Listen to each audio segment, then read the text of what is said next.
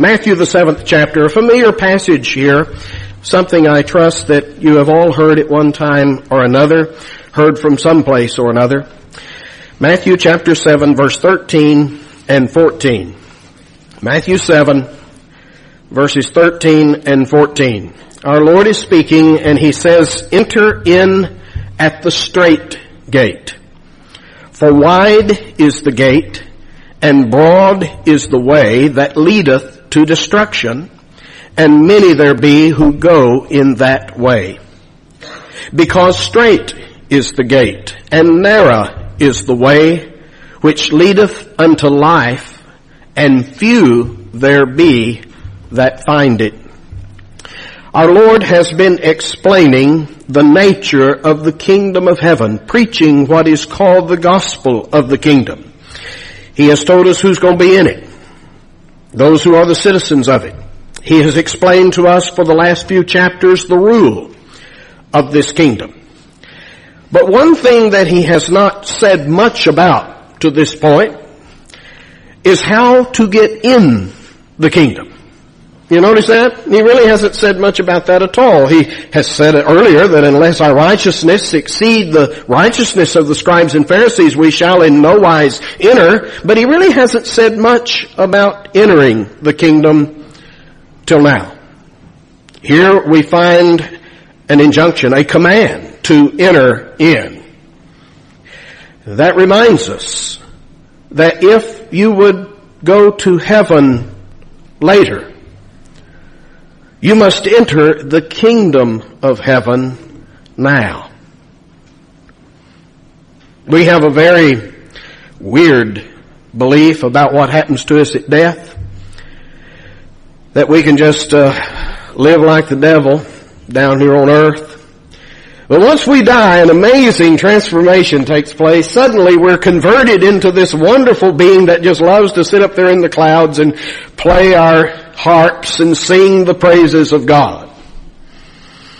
It's absolute nonsense. There's nothing that happens at death that is going to transform you into a godly, righteous being. At death, basically all that really happens is you lose something. You leave the body behind. But your essential being is the same as it is right now. What's really you? What makes you tick, what you long for, what you hunger for. That will not change at death. We will finally at death get what we want. We'll be able to love God with all our heart, soul, mind, and strength. Love Him without any mixture of sin and unrighteousness. But death will not give you that desire if you do not find that now in this life. If the kingdom of heaven is not something that you enter into now. You will not go to heaven later. In fact, may I say that heaven, were you to arrive there, you'd be in hell as far as you're concerned. Because for an unrighteous man, for a man whose heart does not desire the things of God nor love God, heaven would be a hell.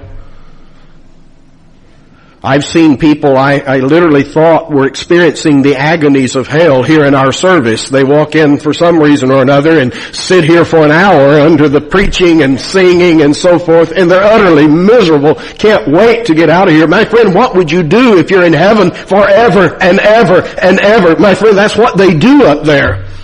They worship God. They praise His name. Oh, how miserable it would be for a man who has not a heart that desires those things to wind up in heaven. Utter agony, utter misery. So to enter heaven later, you must enter the kingdom of heaven now. Jesus speaks of entering in. Gates.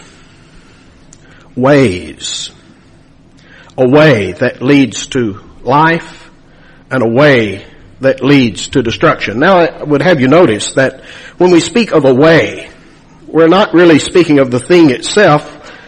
We're not talking about the what, we're talking about the how. The means. The way is a road. It's not my destination. The way is a road to a destination, an intended destination. Now note that I said intended destination. Oftentimes we get on a way, we get on a road, and we never really intended to wind up where that road has taken us. Madison gave us a very vivid testimony last night. And certainly what he said was, had been true in his own life has been true in many of our lives that we get on this particular way, this path, this road, and we never intended to wind up where that road takes us. The way is the means to an end. Now that's important that we understand this because Jesus is talking about two roads, two ways. And it's important that we recognize from the outside, onset that both of these two ways advertise themselves as the way to life. There's a big sign over both of these two ways saying life this way. If you want life, come down this road. This is the way to life. You see, over this way that Jesus says leads to destruction, there's not a big sign that says hell this way. You know, if you want to go to hell, here's the road right here. The road to hell, as we say, is paid with good intentions, but it's also marked with a sign that says life this way. The people who are walking that road, that path, do so. Not because they are desiring destruction. No one desires destruction. They walk that way because they think that is the way to life. You see, everybody's looking for life. By life, I mean that which satisfies. That, that which makes you happy. That which scratches that itch. Quenches that thirst. Causes the ceasing of the restlessness of your soul. That's what I mean when we speak of life. An eternal life, as Jesus would define it to us, is not so much life that's simply long, a lot of life, but life that is of a completely different quality. Life that's worthy of the word and name life. And everybody's walking down a road that they think will take them to life. You'll notice in our text that Jesus does not talk about many ways, a dozen ways, several ways. He just says there's two ways. Just two roads. Now that seems strange because to our eyes it seems like there are so many paths, so many roads out here in the world. But when it gets right down to the nitty gritty, there's just two. And that is a biblical theme from day one. You find Adam and Eve. There's two ways to close you, clothe yourselves. You can do it the fig leaf way, or you can do it the animal skin way. Take Cain and Abel. There's two ways to offer sacrifice to God. There's the bloodless way of Cain. There's the blood shedding way of Abel. There is that way of Babel. There's the way of blood. There's the way Jeremiah says, the way of the blessed man who trusts in God. There's the way of the cursed man who makes flesh his arm. There's the way of the flesh. And there's the way of faith over and over again in the scripture, it's really quite simple. It boils things down to just two ways. And that's a lot simpler. I mean, I'm a pretty simple fella. If you tell me there's a thousand ways out here, and you gotta find the right one, that gets pretty difficult. But when you say there's just two, that's a little easier. There's just two. This is the right way and the wrong way. See, everything in life boils down that way. There's the right way and the wrong way. There's the true way there's the false way. And when it comes to the matter of religion, there's man's way and there's God's way. There's really just two ways. I want you to notice here how these two ways are contrasted. Three contrasts that are found here in our text. First notice the contrast between what is described as the broad or wide way and the straight way. Now the word straight is not straight like straight as an arrow, but straight like the Straits of Magellan. The straits of something is the narrow, tight. Uh, the Straits of Magellan is that small passageway through which ships must pass. So the contrast here is between a wide, a broad way and a tight, narrow, straight way. You see, error, as I have explained before, by its very nature, is very tolerant, inclusive, broad, flexible. Truth, by its very nature, is very rigid, narrow, intolerant. Let, let me give you an example. And, and I'm saying this because, as you well know, Christians are accused of being narrow, rigid, inflexible, intolerant, right? Well, may I point out that that's simply the way it is with truth in general. Truth, by its very nature, is rigid, intolerant, inflexible. I give you an example again. If I say one plus one equals, question mark. How many wrong answers can you come up with? You can come up with a jillion wrong answers. You see what I'm saying? Error is very broad. How many right answers can you give me? Just one. Truth, by its very nature, is very limited, very narrow, very rigid, very intolerant. That which is true stands in opposition to all that is error. There is but one truth. There are many, many errors. You understand why Jesus then describes this way that's false. This way that's a lie. This way that advertises itself as the way to life, but actually the road to destruction. He says it's very wide. It's very broad. All inclusive. There's many, many ways you see to go to hell. There's the way of indulging the flesh and its appetites. Desiring, seeking life by that which feels good. If it feels good, do it. I want it, my body wants it, I desire it, this is what will make me happy, this is what will satisfy me, there are many who are walking that road. There are others, certainly, shall we say, if we had our pick, we'd rather live next door to this guy, who see other things as satisfying. A lot of money, big house, high position, well thought of in society, and they're on other roads.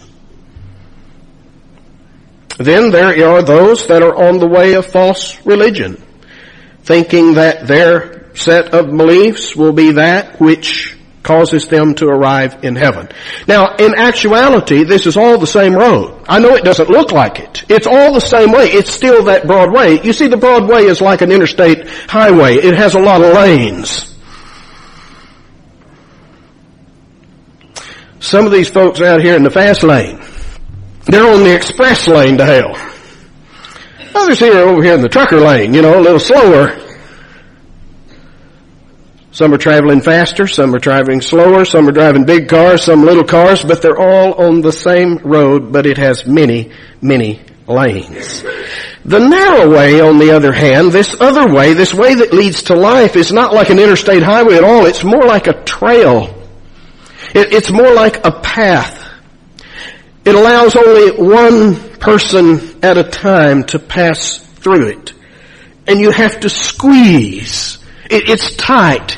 It's a straight gate. Straight, narrow, inflexible, intolerant. It's a difficult way as we will see. Now, you know as well as I do that Christianity would fare just fine in this world if we would but concede this one thing if we would say that Jesus is simply a way to life. You know, the Muslims have their way, the Jews have their way, and you well know how uh, it's like sicking a mad dog on you to get on TV and be interviewed by somebody and say that I believe that Jesus is the only way. Oh, you'd be the world's darling if you just give up that point. But that is where the offenses, spit it out here, that is where the offensiveness of Christianity lies. That Jesus did not say, I am a way, a truth, a life. I am the way, the truth, the life. And there is no other way to the Father but by me. To make me give up that point causes me to give up Jesus, the Jesus of the scripture. Oh, I can have a false Jesus that is a way. But the scripture reveals to us a Jesus who said he was the way. Now that's pretty inflexible. That's pretty intolerant. When you say there is no way to the Father but by me. But remember, I didn't say that. Jesus said that. To surrender this point must mean that I surrender Him. So that's the first contrast. Do you understand this Broadway? Many lanes on that interstate highway heading to destruction. And then the second contrast is found in the contrast between that which is easy and that which is difficult. That broad way is an easy way.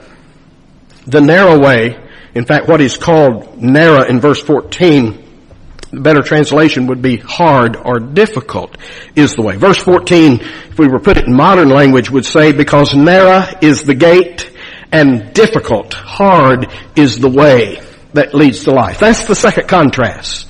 The broad way is an easy way. The narrow way is hard and difficult. Now why, why is that? Well, on the broad way, everybody's going in the same direction. Now some may be going a little faster than others, a little slower than others and so forth, but everybody in general is heading down the same path. Again, it's like an interstate highway. You got a whole bunch of lanes over here, but at least everybody's heading in the same direction. It's the herd mentality, if you will. When you get on the narrow way, you're going to find something that you are going, as we say, against the flow. You're cutting against the grain. You keep running headlong into folks heading the opposite direction. Now, I, that's not to say that on the Broadway there, there are some difficulties. The problem is the road itself is easy. Your difficulty comes with some other people on that road with you. It's the, it's the traffic. That, that's really the only problem that people have on the Broadway. Their complaint is that other folks are getting there before they are. Right?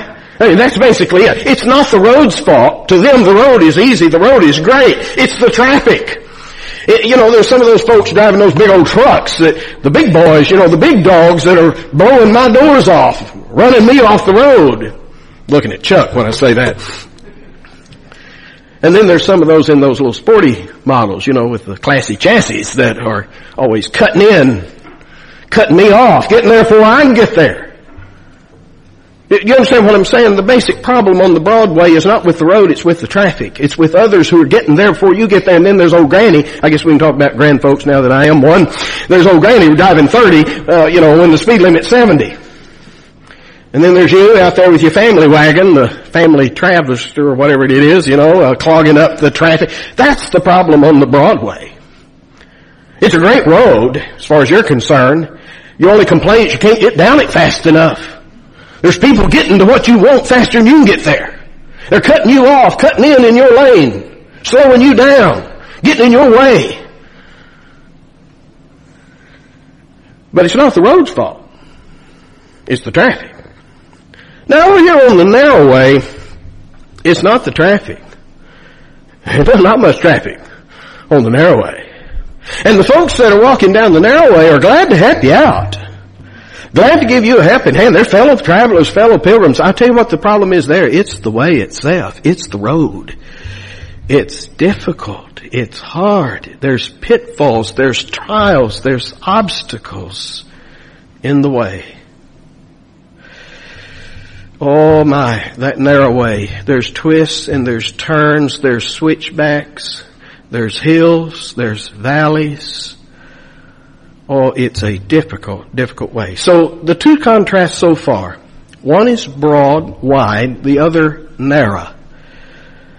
And then the second contrast is that one is easy, an easy way, while the other is a difficult way. And then the third contrast that our Lord brings to our attention here is a contrast in numbers. How many are on those ways?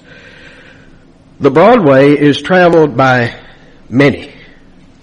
The narrow way is traveled by few.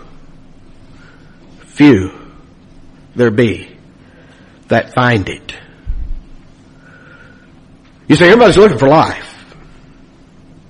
Few there be that find this way that leads to life.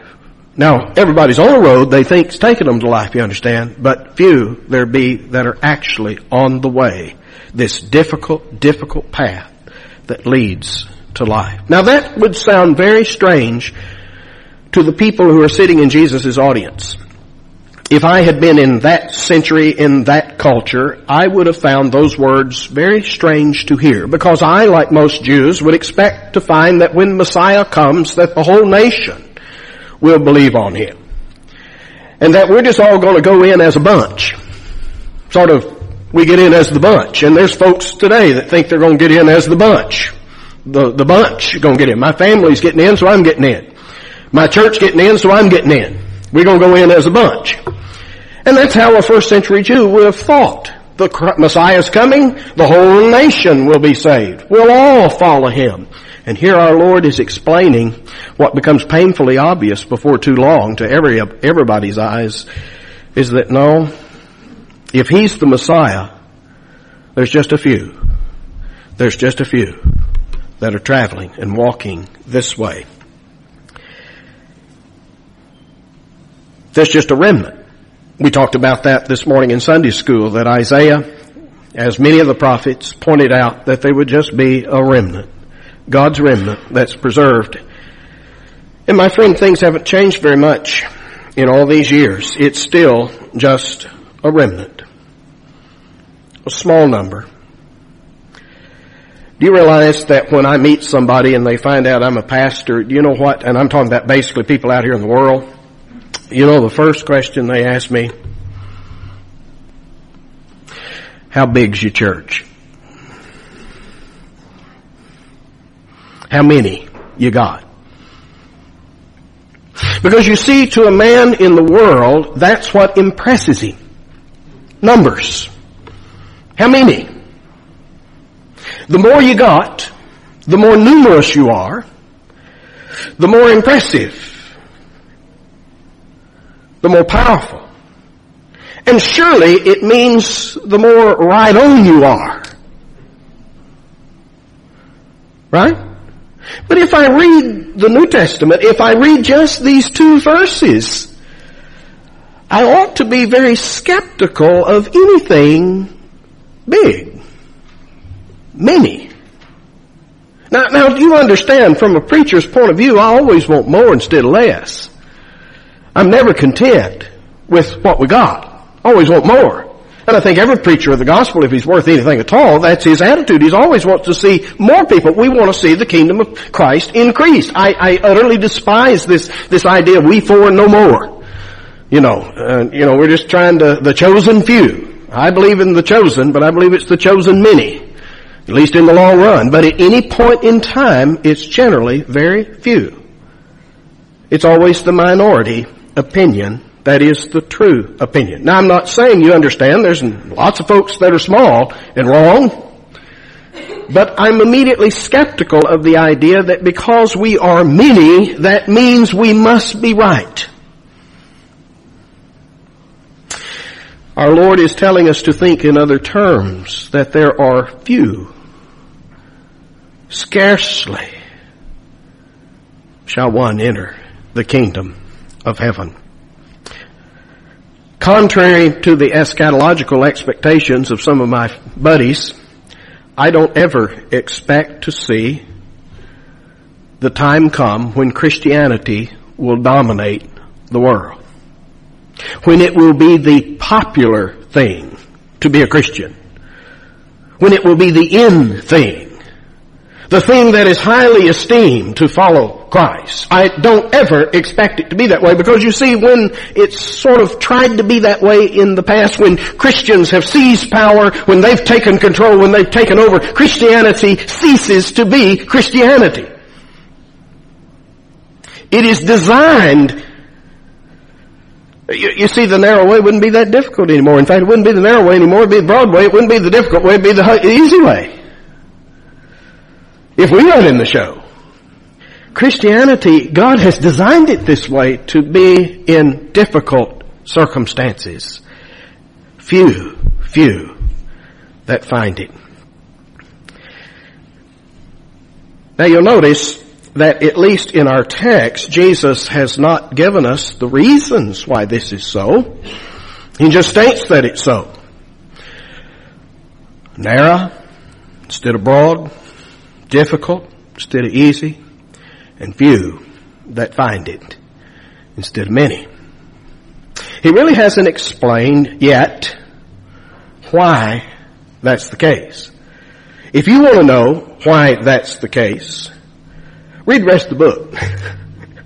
For what follows from this point forward, you see this is quite early in Jesus' ministry. At this point, it appears to his disciples that the whole nation, you know, for all they know, the whole nation is going to believe on this Jesus as their Messiah, and these guys are in on the ground floor.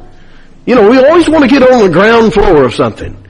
You know, Microsoft or Amazon.com. You know, we want to be one of the first on the scene. Get in on the ground floor and you know, when it goes up, we go up with it. We hitch your wagon to a star, we say. That's exactly what the disciples at this point would have thought. Here's the Messiah and we're, we're the twelve. We're his cabinet. When he takes power, we're going to get the positions of power. And Jesus is explaining something that they certainly did not realize at this point. That it's hardly going to be that way there's just a few. Just a few who will hear, who will receive, who will believe. Why that's so is going to be explained through the rest of Christ's ministry and through the rest of the New Testament. I'll give you the condensed version very quickly. Three reasons. The first reason that many travel down the Broadway, go that easy way, is because it just seems right. It just feels right. I mean, it does. It just makes sense. That's how a natural man thinks. It dovetails, that Broadway, just dovetails very nicely with man's own conception of God, who God is, and his own conception of himself. I mean, if I was setting up salvation, how would I do it? Well, I'd say, oh, you good folks get to go to heaven, all you bad folks go to hell. And you good folks better be good enough. You better reach this standard or I'm not going to let you in. Isn't that how you do it? Isn't that how man thinks? You look around at false religion, Oh, there's some that do this, some that do that, but I tell you, false religion always has as its core belief, its central belief, that it is by my own merit, by my own achievement, by my own doing that I will make heaven. I will make my way, get there somehow. I'll lift myself up. I'll climb the Tower of Babel, whatever it takes to get to glory, but I will do it. False religion always has that as in its heart and its soul. That if you get to glory, you'll get there because you did this and this. I used to ask people the difference between salvation by grace, salvation by works by asking this question. If I said, what, if you believe you're saved, why do you believe you're saved? Ask someone this question. You think you're going to heaven? Why? And I guarantee you what the first word out of their mouth will be.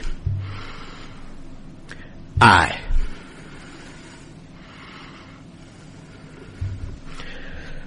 Now what they'll say next, I don't know. Maybe I did the first word out of your mouth. God. God did this. God did that. Now does this mean you didn't do anything? Well no, you did a lot of things, I'm sure, but the root cause, the central cause of your salvation is God did this. But God, says Paul. Here's where you were, but God. This Broadway just seems right. It feels right. Just makes sense to the natural man. Who ever heard of salvation by grace? I mean, you look through some of the parables of the New Testament that explain salvation by grace, and none of them make sense. None of them seem right. You know that fellow that went out and he had some work to do, needed some work done, so he went downtown and he saw some laborers standing around and he said, now y'all go work out there in my field and at the end of the day I'll pay you a penny, a denarius, common day's wage for the common man. And then a little while later, he went there about nine o'clock in the morning. There's still some standing around. You go out there and work. When the day comes, I'll pay you what's right. And all day long, he'd keep going back and hiring more folks. And finally, the last hour of the day, five o'clock in the afternoon, one more hour to work, he goes and he hires up some folks. Go work, and I'll pay you at the end of the day what's right. Well, the day ends. He begins to pay them, and he pays every man a denarius.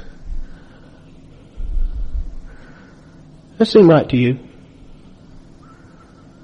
You say, well, this doesn't, this just says, this doesn't make sense.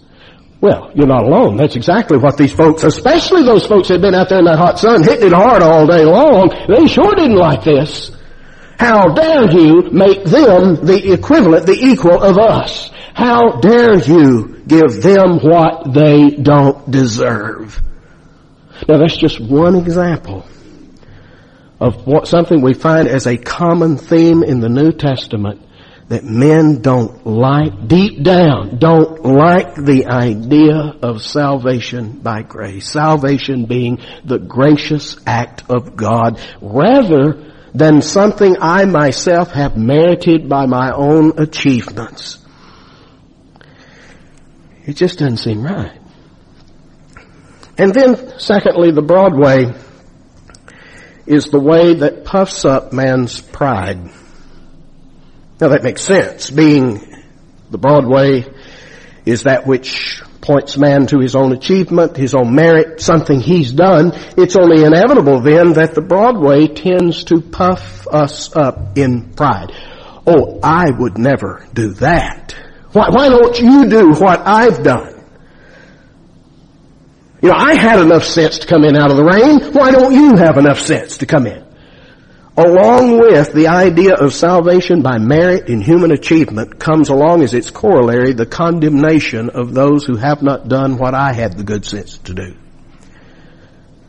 My friend, the narrow way utterly destroys the ground of boasting, of arrogance, of pride. You talk about something that crushes your ego. Let God get a hold of you. Let God teach you what a miserable worm you are. Let Him show you that the best thing that you could ever produce isn't fit to stand before His holy scrutiny. Let Him show you that if you get to glory, it will be because He graciously, mercifully forgives your sin and blesses you with the gift of salvation through His Son, Jesus. You see, if you understand salvation by grace, if you truly understand it, it will absolutely destroy your pride, your arrogance, your boasting. And then thirdly, the broad way is basically at its core the way of unbelief. It's a way that does not believe what God Himself has revealed. I mean, let's just take this verse in front of us. Jesus is clearly, I don't know how you can read these words and come to any other conclusion. That the way to glory, the way to heaven is a very difficult, hard, narrow way that very few people are on it. Now how many folks out there in the world believe that?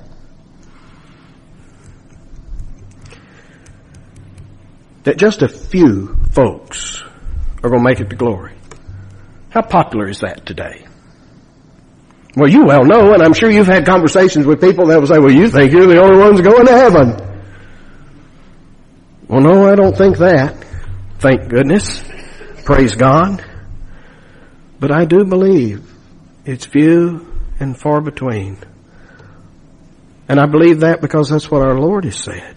There was a man came to him one day and says, Lord, are there few that be saved? You know what our Lord replied? He said, oh, well, you know, don't believe that stuff. Come on. Uh, you know, what did he say? Strive to enter in at the strait gate. For many will seek to enter in and shall not be able.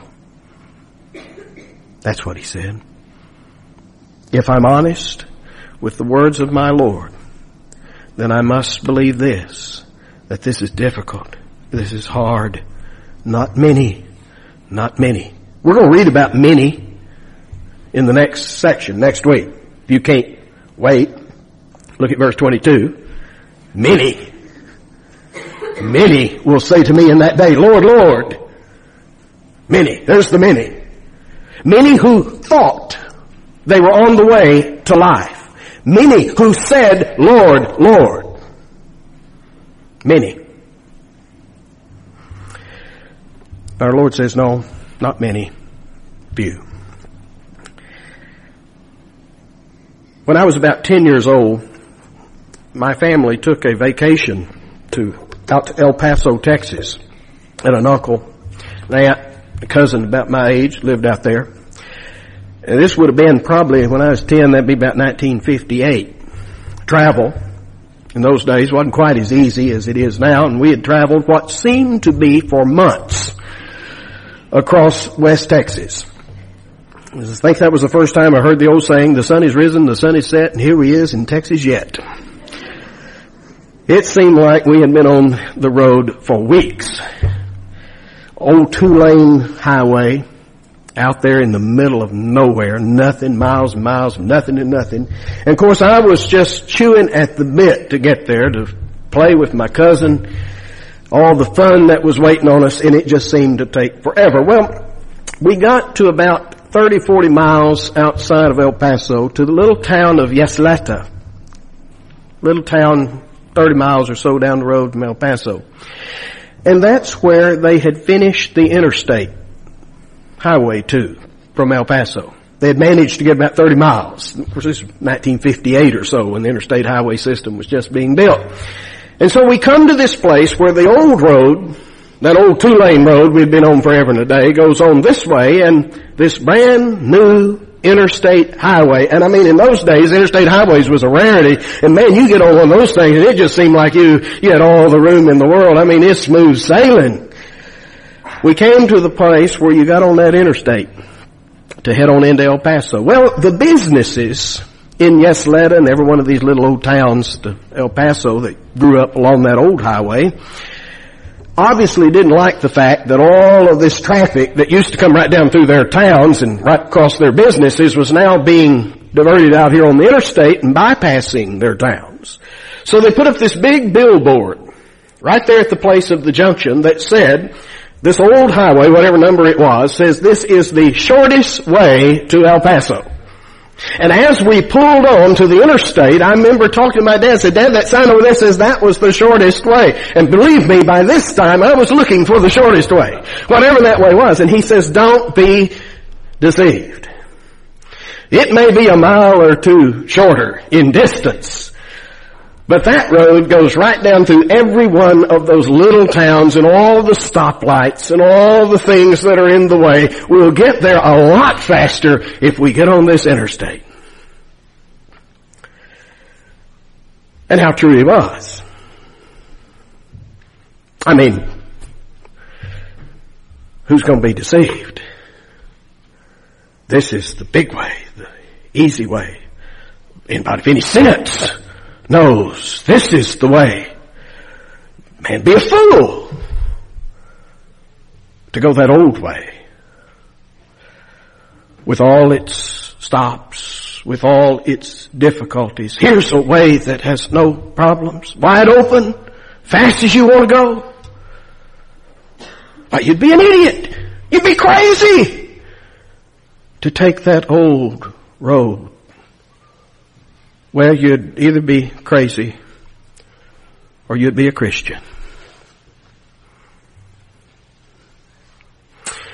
Because you see, that's what our Lord is saying. Don't be deceived. There's this interstate highway that says it's the way to life. It's wide, it's got a lot of lanes, wide open.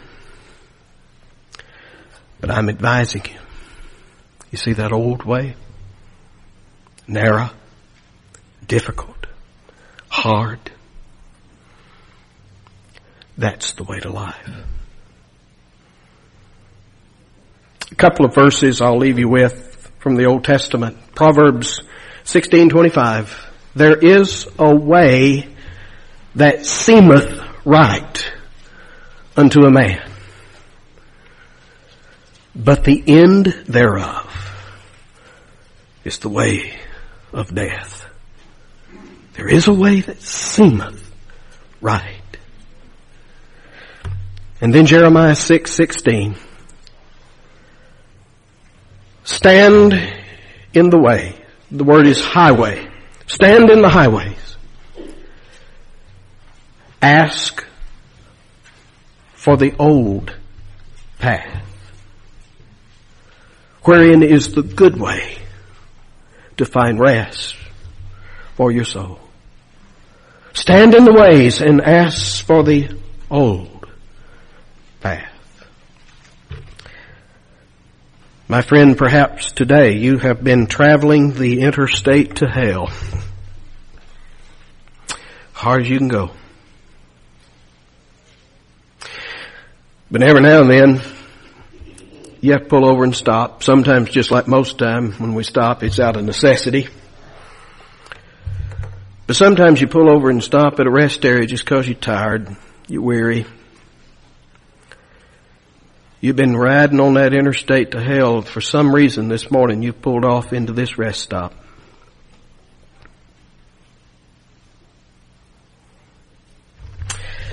And while you're sitting there, you get out the map. And you take a look. He said, you know, the map says this road I'm on isn't taking me where I think I'm going. The map says I need to be on that difficult, hard, narrow way right over there.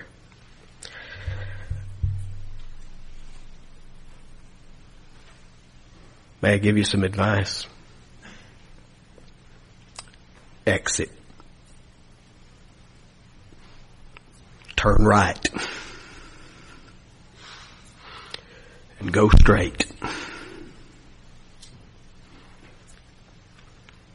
It's difficult. It's hard. Oftentimes discouraging. But it's the only way to life. I realize we haven't spent a lot of time unfolding all of this. Our text doesn't. The Lord yet has not shown us how He is Himself life, that life is found in Him through His death, through His resurrection, through believing in Him. But at the very least at this juncture, we can see that He is clearly saying, if you want life, follow me. Follow me. Do you believe on Him? Do you trust Him? Then it's time to get off and get on that way. Let us pray. Father, help us. May we take a good look around us and look at the road that we're on and where it's leading. Lord, may we not lean on our hunches and our feelings, for there is that way that seems right, but leads to death. May we not lean on the majority opinion, because few there be that find it. May we not lean on that which feels good, is easy, because difficult and narrow is the way to life. Lord, thank you that though this is so difficult because of our own sense of deception, our love of ease, our love of our own selves, our love of boasting and pride and arrogance, that really it's not difficult at all. There is a way that would call us away from looking to ourselves, away from trusting in flesh, away from resting in the lie of Satan. A way that would have us believe and cast ourselves on Jesus Christ, your Son. That we have no hope but Him, no righteousness but His, no ground of boasting except His cross. We glory in what He's done, not what we've done. Lord, we're nothing. We're worms, sinful, flesh. But He is everything. Everything we're not. And He's the answer. The answer before your judgment seat for our sin and the answer for life itself. And we choose to follow Him. We do it, Father, because you've taught us and you've opened our eyes and you've drawn us to Him. May you do that work, Father, in all our lives. If we're on that evil, wicked, broad, easy way, Lord, open our eyes. May we know it. May we discern it. And by your grace, place us on that way that leads to life. Make us so miserable we can't do anything else. Make us so restless that we must find rest. Oh Lord, make us desperate for life that we'll choose to walk the evil, the hard, difficult way if it takes it to find it. In Christ's name we pray. Amen.